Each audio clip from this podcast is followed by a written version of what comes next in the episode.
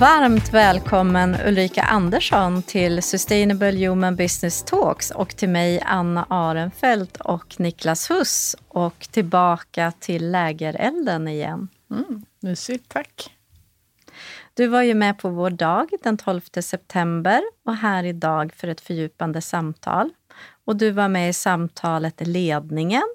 Och det som vi skulle vilja fördjupa med dig idag det är ju lite det här att få en insikt i hur snacket går i de här högsta ledningsgrupperna.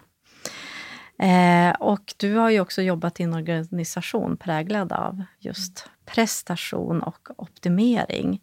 Hur gestaltar sig människan i en sån organisation? Om den nu gör det, har jag skrivit här mm. i mitt manus. Men sen var du också inne på att det är på väg att ske, liksom, en mm. kulturförändring. Och hur gestaltar sig den? Men vad är också drivkrafterna? Och hur kan det här kanske gamla och nya eh, verka parallellt nu? Mm. Eh, men först är vi nyfikna på dina reflektioner efter den här dagen, Sustainable Human Business Day. Ja, mina reflektioner efter är väl eh, egentligen att det, det händer ju väldigt mycket. Eh, alltså det är väldigt mycket dialoger, mycket diskussioner, eh, många som engagerar sig. Eh, sen ser jag det är lite svårt att komma fram. Mm. Eh, till, alltså där det verkligen skulle behövas att det här går igenom, att det här tas på allvar. Man är så uppe i liksom sin dag, dagliga verksamhet och dagliga business med fortfarande rätt korta ledtider. Eh, vi är fortfarande inte där att vi tittar på långsiktiga strategier och långsiktiga planer, utan det är börsen som styr. Det är, vi ska ha bra marginaler imorgon och vi ska göra vinst. Och då är det det som går först innan man tittar liksom på det mänskliga i, i alltihopa. Så eh, det, är en, det är en bit att gå. Mm. Eh, även om jag tycker det är jättepositivt att det man ser det mer och mer. Och jag tror att någonstans så förstår alla att men det här måste vi göra, måste vi ta tag i. Men sen. Mm. Mm. När jag har tid. Mm. Det känns som, att, jag tänker, när du har varit i stora organisationer, hur mycket har du upplevt att man överhuvudtaget diskuterar värdet av människan och människans välbefinnande kopplat till resultatet på sista raden? Väldigt sällan. Ja. Väldigt sällan. Jag känner samma sak. Och, det, och det, där måste man nog väcka det, den insikten på något mm. sätt och, och den dialogen. För det är ändå internationella mätningar som mm. eh, vi har pratat om i ett tidigare avsnitt, att bara i Sverige kostar psykiska ohälsan 200 miljarder årligen. Mm. Och den kommer att öka med ungefär 200 procent till 2030. Mm. Och man pratar om att 50 procent i mätningarna det hamnar på arbetsgivaren. Och det är ju inte när man är sjuk och sjukskriven, för de kostnaderna hamnar inte på arbetsgivaren. Nej. Utan det handlar ju om produktion, eh, konflikter, eh, mm. Eh, kvalitet, samarbetsförmåga, utveckling, lyssna, vara närvarande, allt det där. Mm. Men varför tar man inte upp det? Vad, vad gör vi liksom? För fel egentligen? Tyvärr eh, skulle jag nog säga att det vad jag tror eh, såklart. Eh, vi lever i ett väldigt individualistiskt samhälle. Mm. Det är en kulturell grej. Du står dig själv närmast. Eh, och har svårt att sätta dig in i reaktioner från andra. Det är, som det är mina grejer först, oavsett var jag sitter någonstans. Mm. Och för att få liksom förståelse att okej, okay, om jag gör så här, då kanske det får en dominoeffekt någon annanstans som mm. blir positiv eller negativ. Man har inte den tiden att tänka så långt, tror jag. Nej. mycket. Men jag tror det hänger väldigt mycket på just den här individuella tanken att man befinner sig i sin egen bubbla fram tills det är någon som spräcker den av någon, av någon anledning. Mm. Det kan ju vara att du själv går in i väggen och du inser liksom att shit, Mm. Det här var ju jobbigt. Mm. Nej, men det är ju ofta så, liksom, egen sjukdom, ja. ohälsa eller någon mm. väldigt nära som kan få en att vakna till liv. Men jag mm. tänker att vi skulle alla behöva få det där uppvaknandet och mm. se att vi faktiskt liksom kan och skulle må bättre och att det blir lönsammare på sikt också. Mm, mm. Att det finns ju ingen motsättning mellan egentligen det här med välmående och eh, välfungerande organisationer och lönsamhet. Men, men det finns ju samtidigt, tänker jag, att vi, bara att gå tillbaka till sig själv och ställa sig frågan, i vilken miljö, i vilken situation har jag mått som bäst? När har jag varit som mest kreativ, mest närvarande och mest hjälpsam för att jag har den kraften? I vilket tillstånd är jag när jag är som bäst med mm. mina barn? Eller i min relation? Mm. Om man funderar på det och går tillbaka till arbetsplatsen, mm. eller om man går till om man har hållit på med någon lagsport, eller i en orkester. Mm. I vilket tillstånd har vi varit som bäst och skapat som bäst? Är det när vi har en gemensamhet, en synk och vi är glada? Spelar vi bäst musik då? Eller är det när jag inte har sovit, jag är stressad, jag, jag känner en press på att jag, de andra säger att du spelar dåligt och du måste spela bättre. Men, men då tänker jag så här, de här om jag nu säger personerna som sitter i liksom väldigt ledande personer i svensk näringsliv. Liksom. Eh, jag kan ju tänka tillbaka på de som satt, liksom, jag har jobbat i Handelsbanken, vdarna där och liksom de här höga... Jag, jag får för mig att de reflekterar inte så Nej. som Niklas Nej. reflekterar nu. Nej, och det tror jag också. Det är ju en, en sak. För de tror jag liksom livet bara har, har rullat på. Mm. Och så har man haft vissa förutsättningar och liksom arbetat utifrån vissa regler eh, som bara gäller. Det, man ifrågasätter inte det, eller har inte ifrågasatt det eh, tidigare. Man tar sig inte tid att ta det här steget tillbaka och fråga egentligen vad är det jag står för, vad är det mina principer är. Och sen när man då, vilket jag har sett mycket tendenser till, just det här att man, aha, ja men nu måste vi närma oss personalen, nu måste vi göra något positivt. Då blir det liksom helt plötsligt aktiviteter som man tror att men det här tycker de nog om. Vi skapar en fest mm. eller vi gör någonting och då blir gärna jätteglada så kan vi fortsätta, fortsätta som vanligt. Och så då när de märker att nej, det hände ingenting. Mm. Konstigt. Eh, så det, det, är just den här uppfattningen att inte stanna upp och fråga andra. Mm. För det är ju bara för att du tycker det är bra eller mm. roligt att göra vissa saker eller trivs i en viss miljö, så innebär ju inte det att du tycker samma sak. Mm. Och det handlar ju inte om att man ska anpassa sin verksamhet för alla, för det går ju inte. Men du måste ändå hitta de här gemensamma nämnarna som gör att, att folk trivs och trivs med varandra eh, på arbetsplatsen. Och det behöver inte vara så svåra grejer. Som bara fråga någon. Mm. Hur mår du idag? Liksom. Ja. Och verkligen lyssna på det. Inte bara lyssna, fråga, ja. utan mm. ja, mm. bry sig lite. Och, och, att det inte blir vi och dem, utan ja. det är vi tillsammans. Exakt. Jag för mig, nu hoppas jag att det uh, var du som sa det, men jag har för mig att du nämnde det här med att ledningen sitter och jobbar med strategi och uh, eh, 50 procent och sen kommer det ner och sen nu ja. sätt igång. Och, Men det, då blir det verkligen vi och dem. Mm. Och, och, den kollektiva intelligensen som vi alla vet är den starkaste som finns med mm. att få så mycket perspektiv som mm. möjligt, är ju det bästa. Ju. Men hur ändrar vi det? Hur skapar vi mer delaktighet och transparens? Vi måste ju få ut att vi tar ansvar för att vi har varit med och skapat och vi vill lyssna på mm. allas insikter. Det är att börja med kommunikation. Mm. Alltså, vi är jättedåliga på att kommunicera. Mm. Det var lite det jag nämnde också på, när vi pratade sist. Det här med att det finns någon slags övertro av telepati. Mm.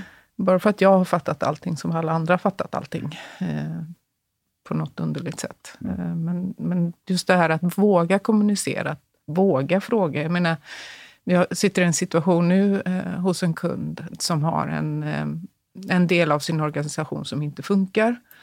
Mycket på grund av att det är en person som sitter och leder den delen som inte har rätt förutsättningar. Jag tycker inte ens det är kul att sitta som chef för att den personen tycker det är roligt med relationer, är jätteduktig på att skapa relationer och bygga partnerskap och sånt där. Men struktur och liksom ledarskap, nej. Men han sitter där. Hans chef vågar inte ta frågan att sätta honom på en ny position som handlar om det han tycker är kul och sätta en annan person på hans position bara för att hon tror att han skulle känna sig nedgraderad. Mm. Så, men det är inte bättre att fråga vad han tycker är kul. Han kanske tycker det är jättejobbigt att sitta där. Mm. Men då förutsätter att du tror att, ja. du vet. Mm. Men prata med varandra istället. Mm. Det ja, blir så mycket lättare. Ja, jag tror vi komplicerar det ja. så mycket istället för att vara jag tror i första vårt samtal, eller mm. när jag pratade med dig allra första gången, det var så jag tyckte så mycket om att du så här, en spade, en spade. liksom, att vi pratar om det som faktiskt är. Alltså att vi behöver generellt sett bli bättre på det. Mm. Det är ju som när man har suttit på föräldramöten på dagis och de klagar på att eh, man inte märker barnens kläder. Och då går jag hem då som är jättenoga på att märka barnens kläder och typ kolla varenda plagg. Har jag missat någonting? Istället för att de skulle gå och prata med de kanske tre föräldrarna som inte märker barnens kläder. Exakt. Alltså vi är så eh, fega eller ovana mm. eller konflikträdda. ovana, mm. konflikträdda. Att vi liksom pratar i så generella termer istället för att liksom våga ha det där modet och vara ärliga med varandra. Mm. Och jag tänker också, eh, Ulrika, på den, den berättelse som du beskriver. Det får mig också tillbaka till det här med strukturerna vi har skapat mm. Och vilka problem de innebär för oss att kunna vara mänskliga och, mm. och se varandra som människor. Och, och rollen titeln är ju ett jätteproblem många gånger, för det mm. blir en, en sköld eller en rustning eller en kostym vi klär mm. oss i där vi försöker liksom gömma oss bakom mm. eller använda i sådana situationer istället för bara uh, prata om vad är det du trivs med? Vad är mm. dina starka förmågor? Mm. Och, och, och, i detta fallet så verkar det som en förmåga som är nog den viktigaste av alla just nu. Att kunna få bygga relationer och mm. få en bra kultur och, och, skapa samarbeten. Det är nog den, en av de absolut viktigaste ja. där vi befinner oss nu efter mm. pandemin. Mm. Men på grund av att vi har titel och hierarkisystem, mm. Så istället för bara prata om vilken förmåga du har och hur vi får den att få bästa effekt i vår verksamhet, så, så stannar det av och vi vågar inte vara öppna som människor och prata. Nej. Det är ju jättesorgligt. Mm. Jo, men det är det. Det är, det är rätt fascinerande. Och det är så enkelt som du egentligen var inne på. Det är bara att börja prata mm. och börja lyssna in mm. och, och, ha ett öppet samtal. Mm. Och hur får vi ännu mer kraft? Man lägger prestige i allting när det gäller ledarskap på något mm. vis. Det var faktiskt som jag pratade med vår ljudtekniker som också sitter här i rummet, Martin, på lunchen idag. Liksom, att han sa, ja, det är så intressanta diskussioner, men egentligen är det ju så enkelt. Mm. Ja, och egentligen är det väl det att vi bara behöver återerövra det självklara. Mm. Vi är alla människor, vi har de här grundläggande behoven för att vi ska må bra. Sen så vill vi tillhöra gruppen och vi har den här förmågan att sitta runt lägerelden och prata med varandra. Det har ju människan gjort liksom långt tillbaks i historien. Mm. Liksom. Men det är som att vi har skapat något, några strukturer och några system som egentligen motverkar. Mm. Som går emot den mänskliga naturen. Jo, ja, så är det ju. Men Ulrika, du pratade också om det här och var inne lite på det med det här med fokuset är att maximera avkastning eller vinsten mm. eller resultaten. Och vi har ett samhälle som drivs mångt mycket av produktion och, och konsumtion och, och, det är tillväxt. Vi mäter BNP eh, i de flesta länderna. Det finns några fantastiska länder som har börjat mäta välbefinnandet ja. istället.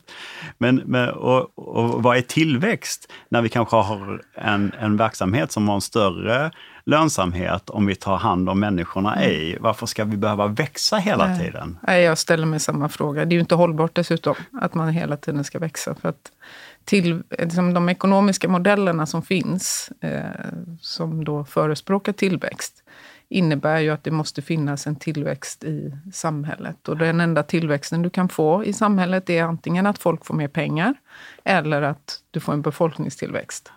Befolkningstillväxt har sin problematik, mm. både på lång och kort sikt. Så det håller ju liksom inte. Så vi måste ju börja titta mer på vad är det hållbara eh, samhället som vi vill leva i. Istället för att bara titta på att vi måste bli fler så vi kan konsumera mer. Så att, eh, det, men men det, det där sitter ju jättedjupt rotat i människan. Så det, det tror jag blir väldigt svårt. Men börjar man mäta andra grejer, för det är ju det också lite du, du är inne på. Ehm, och också som vi pratade väldigt mycket om när vi, man är ute och konsultar, det man mäter, det händer. Mm. Mäter du inte, då händer det inte. Eh, och det var lite det som vi började på också på PVC. Jag vet inte om ni har sett, de har ju också gått upp bland ungdomar. Ehm, för att många av de här nyckeltalen när, när, när jag också blev partner var ju väldigt mycket runt när vi gjorde våra årliga utvärderingar av folk. Liksom, hur många timmar har personen jobbat? Och liksom, det skulle vara häftigt, sådana saker. Um, Medan vi försökte säga, men herregud, det är inte hållbart för en människa. Om du har 1600 timmar tillgängliga under ett år, 1400 timmar som du förväntas vara aktiv ute hos kund, då är inte 2000 timmar per år det är inte hälsosamt. Antingen så är det personen i fråga som inte kan administrera sin tid, eller också är du en väldigt dålig ledare som inte kan mm. distribuera tid. Det är ju det. Och då måste vi ju titta på andra mer mjuka saker på individerna som gör att de faktiskt det är inte bara timmarna som de sitter i kund och debiterar som är viktigt, utan det är även hur de hjälper, eh, mm. hur de utbildar, hur de hjälper till att folk lär sig, hur tillgängliga de är, hur de coachar, om de sprider bra liksom, miljö, den typen av saker. Så successivt gick vi över till den typen av mätetal, eh, vilket gjorde att alla mådde ju bättre mm. av det. Jag tänker, både du och jag har ju jobbat ganska mycket med in, innovation och, och djupdykt i det och, ja. och, också sett behovet och vikten av människors engagemang och olika mm. perspektiv. Mm. Men också tid för lite reflektion. Ja. Eh, jag känner och upplever att vi har blivit fartblinda. Vi mm. är som Formel 1-bilar som bara kör, kör, kör, kör där ute. Och vi, mm. Men vi stannar inte upp och ifrågasätter vart vi ska, för vi kommer bara runt hela Nej. tiden. därför den här, den tar oss inte någon Nej. annanstans. Därför strukturen, sättet vi mäter vår affärsmodell och vår verksamhet, den är bara som en Formel 1-bana. Den bara går mm. runt, runt, runt. Ja. Men just nu, med den omvärld vi har, så behöver vi ta en annan riktning. Vi måste komma mm. ifrån det där. Men vi tillåter oss inte gå ut i depå för att stanna av och, och, fundera, utan vi är där ute och bara kör och mm. till slut så kommer det här smälla. Och det är inte mm. bara människor, utan det är organisationer. Ja, ja. Och, och, det, är ju för, jag menar, det är ju anledningen till att förändringsledning är så jätteviktigt. Ja. Eh, för att inser du inte att du måste förändras, då kommer du ju fortsätta i den banan hela tiden. Och till slut så är det du gör och dina produkter du har de är ju inte relevanta längre för att det är någon annan mm. som har kommit upp på sidan om och stuckit iväg. Mm. Eh, så det är ju absolut att, att bara gå i ekorrhjulet utan att stanna upp och titta vad ska vi förändra, vad ska vi förbättra, vad ska vi ändra på eh, för att komma vidare är ju jätteviktigt. Ja. Um, och att alla får vara med. Tillbaka ja. till att det, det kommer inte lösa sig i att några få sitter och nej, tänker, nej, nej. utan vi måste ju avsätta tid för att engagera sig. Ja. För engagemanget bygger också på att du känner ett ansvar och att du får möjlighet att mm. påverka. Och, och, och, just nu så är det inte så att vi blir transparenta eller öppna och ger tid för detta. Eller de som är ute hos kund som konsult, det är ju, risken är att vi kommer med samma papper och samma ja, ja. övergripande findings och eh, trender som man ja. kan få ganska snabbt på ChatGPT genom några sekunder eh, och kostar ingenting. Nej. Eh, om vi inte börjar få som anställd tid att reflektera och fundera och prata med andra i min organisation och mm. med andra utanför och stanna upp och verkligen fundera på vad är det som händer egentligen? Mm. Mm. Vad är det vi har lärt oss? Vad är det vi ser för signaler?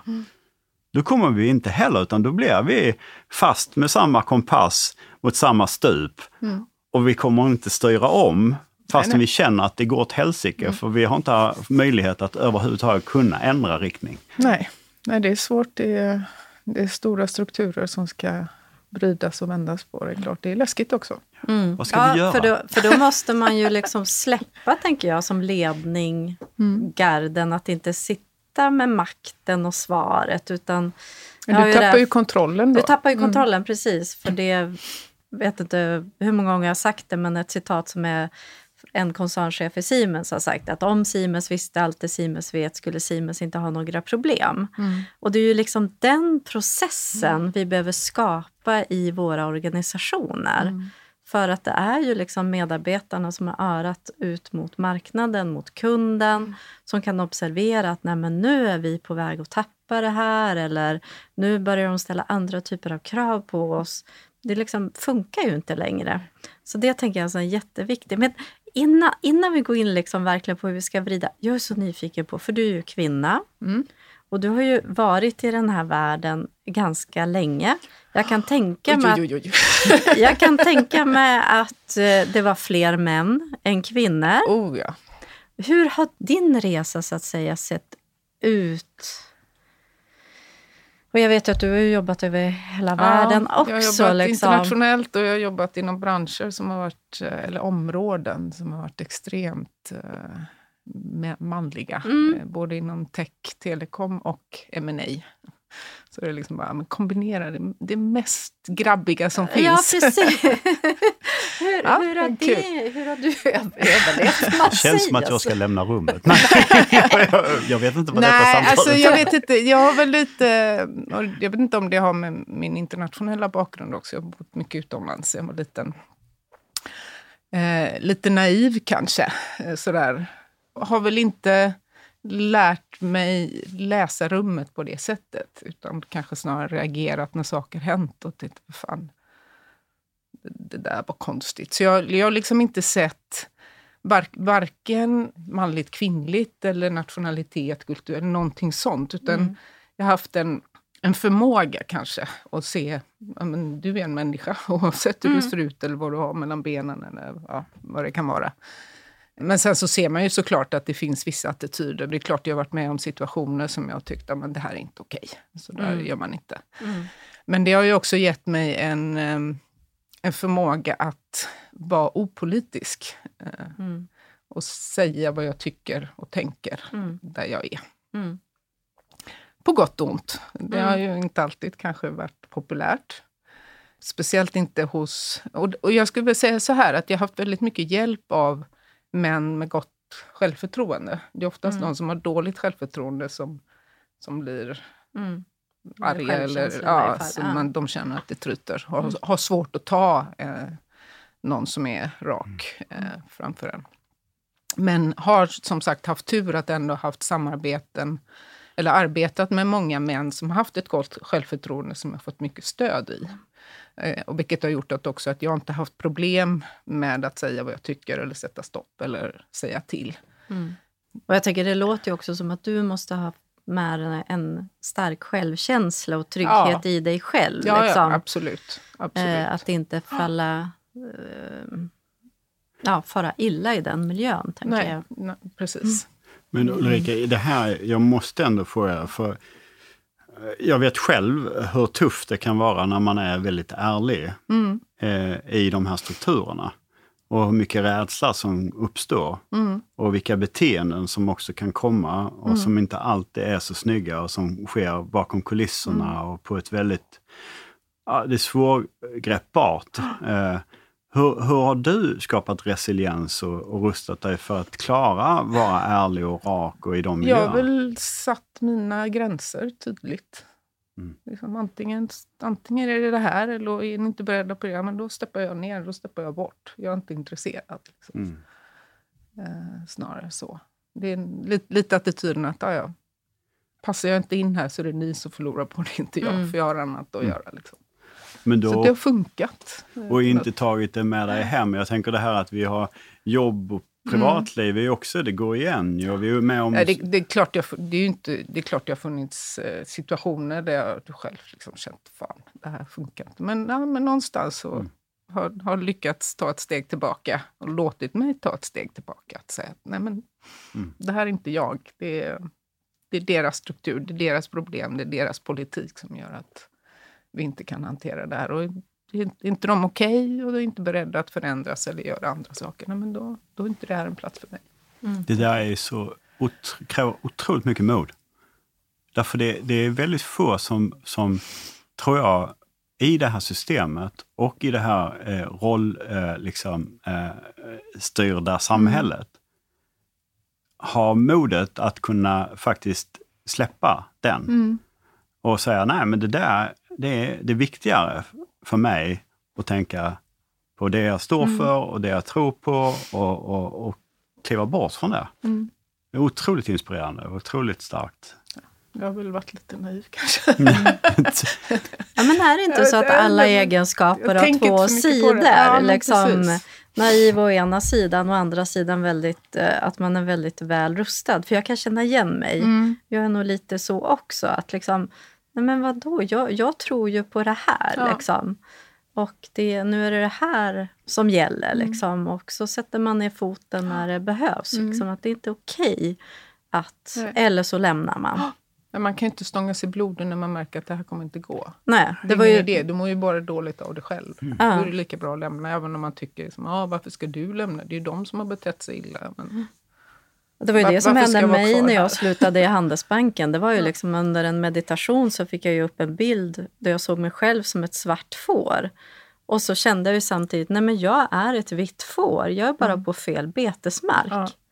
Alltså att man... man och det, då kan vi ju gå över till liksom barn och unga. Liksom, mm. Vilken utmaning det är för dem att bygga det här. Jag tänkte bara, du kan ju gärna få nämna, du har ju ett väldigt fint initiativ också till unga Tjejer. Tjejer. Mm. Vi kan väl passa på att får prata lite om det. Göra lite reklam. Ja, Girls in Tech. Ja, men eh, det satte vi igång, jag och en före detta kollega från PWC, Vanessa Eriksson.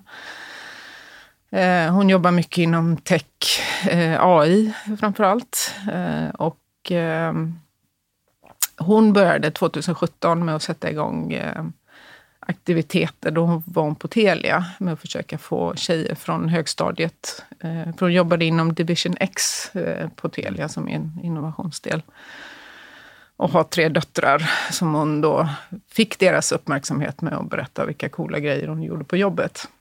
Och fick för sig då att det här måste jag ju sprida till andra tjejer liksom, i högstadieåldern. Och gjorde ett litet evenemang på Telia runt det här. Bjöd in kompisars och kollegors eh, tjejer. Eh, sen kom hon till PVC eh, 2018. Eh, och då hakade jag på. Så gjorde vi samma. Bjöd in lite tjejer. Sen hade vi det på Telia året efter, eh, 2019. Och så kom pandemin. Eh, och då funderade vi på, okej, okay, men vi måste ju, det räcker inte med 15-20 tjejer varje gång. Liksom. Det här måste ju kunna gå att bredda. Så att då nådde vi ut till skolorna istället. Eh, och fick ett jättestort gensvar. Eh, och det, det, vi då, eller det vi gör med på våra event, som vi har en till två gånger per år, eh, är ju att försöka ta in företag, gärna tech startups, mindre bolag, men techorienterade företag som gör just innovativa produkter för att få upp eh, intresset. Men framför allt vad vi har märkt med tjejer i, från och med femman ungefär, men, och framför allt när de börjar på högstadiet, är att de tappar intresset för tech för att det blir så abstrakt. Eh, det blir en, en bok med matte eller en kodbok eh, och då blir det inget kul. Och tjejer vill ha konkret. Mm. De vill veta vad, vad gör jag med det här? Liksom? Varför, varför ska jag lära mig Java? Mm. Hur kul är det? Mm. Men eh, ser de då vad det innebär att få träffa verkligheten, då, då får de upp ett annat intresse. Härligt. Du börjar dra ihop sig, men nu tänker jag, mm. nu sitter jag med här två innovatörer. Mm. Och så har vi konstaterat att det går eh, lite för långsamt upp i de högsta ledningarna. Vi skulle behöva ruska om dem lite grann där uppe. Hur, hur gör vi det? För det är ju inte de som sitter, tänker jag, på, i en position mm. att faktiskt driva på den här förändringen. Att vi ser människorna, att vi tar tillvara på all den här liksom, kreativiteten. Vad tänker ni? Hur får vi dem att reflektera så som Niklas beskriver att vi skulle behöva göra? Alltså, det, det är jättesvårt. Eh, men det, jag tror det enda sättet är antingen att man att man har en mellanchefsnivå som vågar ge sina anställda tillräckligt mycket eh, självkänsla och styrka att kunna trycka på nerifrån. Mm. Eh, egentligen. För att liksom, få de som sitter högt upp på toppen, tyvärr oftast gubbar, eh, att åka på eh, kickoffer och utbildningar. Och, äh, det, alltså då, då, måste det vara någonting som verkligen får dem att äh, få in det under skinnet, känna att, att mm. det här är någonting fel. För annars så blir det aktiviteter. De, du, du måste få in det i hjärtat. Det räcker inte med hjärnan. Intellektuellt? Nej. nej. Vad tänker du Niklas? Jag, jag brukar varje morgon reflektera, var, var är jag? Vart ska jag och var har jag varit och hur ser det ut runt omkring mig just nu? Och just nu, så när jag vaknar och gör de spaningarna och reflektionerna, så känner jag en otrolig oro i det jag ser. Hur eh, det ser ut i vårt samhälle och i våra organisationer. Och då tänker jag, ja det är kanske nu som det finns förutsättningar att göra skillnad. För nu gör det snart så ont ja. för de flesta att de har inte möjlighet att vara kvar där de är mm. i den här Formel 1-banan, utan de måste bege sig ut, för annars kommer de inte överleva. Mm. Och det är både i vårt samhälle och i våra organisationer. Så att vi har ett läge nu och då gäller det inte att övervintra eller att eh, eh, rida ut stormen, utan nu gäller det att, att inkludera alla och skapa hopp mm. och skapa engagemang. Och eh, det är ju lite som eh, när corona slog till och vi hade IVA som försökte rädda liv och det var kaos. Och här har vi snart en jättemassa organisationer som kommer att hamna i den situationen och också vårt samhälle. Så istället för att hamna där eh, och ha akut hantering och idag så är akut hantering konkurs och eh, förvaltning och människor som inte kan business kanske, mm. som går in och styckar eller bara får sig ut så mycket som möjligt av värdet. Mm. Och vi tappar massa humankapital och, och eh, människor som hamnar och fina företag som hamnar snett för att vi inte har haft kraften att ställa om. Mm. Så om det är någon där ute som lyssnar på vårt fantastiska samtal så har vi, vi här inne varit väldigt enade om vi måste skapa tillsammans, vi måste, måste inkludera varandra, vi måste se människan, skapa en kultur och en miljö där människor får kraft och mod att engagera sig och känna ett gemensamt ansvar. Och vi måste börja tänka om och vilka vi behöver samarbeta med, hur vi kan göra nya processer, nya sätt att styra vår verksamhet och inte kanske alltid bara tänka på tillväxt, utan tänka på hur vi är värdeskapande i vår affär och vår business. Då helt plötsligt finns det kraft att göra så att din organisation och vårt samhälle överlever och får blomstra. Mm. Vilken fantastisk sammanfattning. Vill du mm. sätta en sista replik på det Ulrika? Nej, men alltså, nej, jag håller med dig. Jättebra sammanfattning. Eh, jag skulle kanske vilja lägga till där att, att våga kommunicera och vara opolitisk. Ja, verkligen. Jag håller med dig fullt ut Ulrika. Och kommunikation, det är inte bara ut mot nej, dem nej, som lyssna. våra kunder. Det är lika mycket lyssna och, och det är internt i organisationen och, och, mellan två människor eller team. Exakt. Mm. Stort tack Ulrika för att du kom till oss tack idag. Tack för att jag fick komma.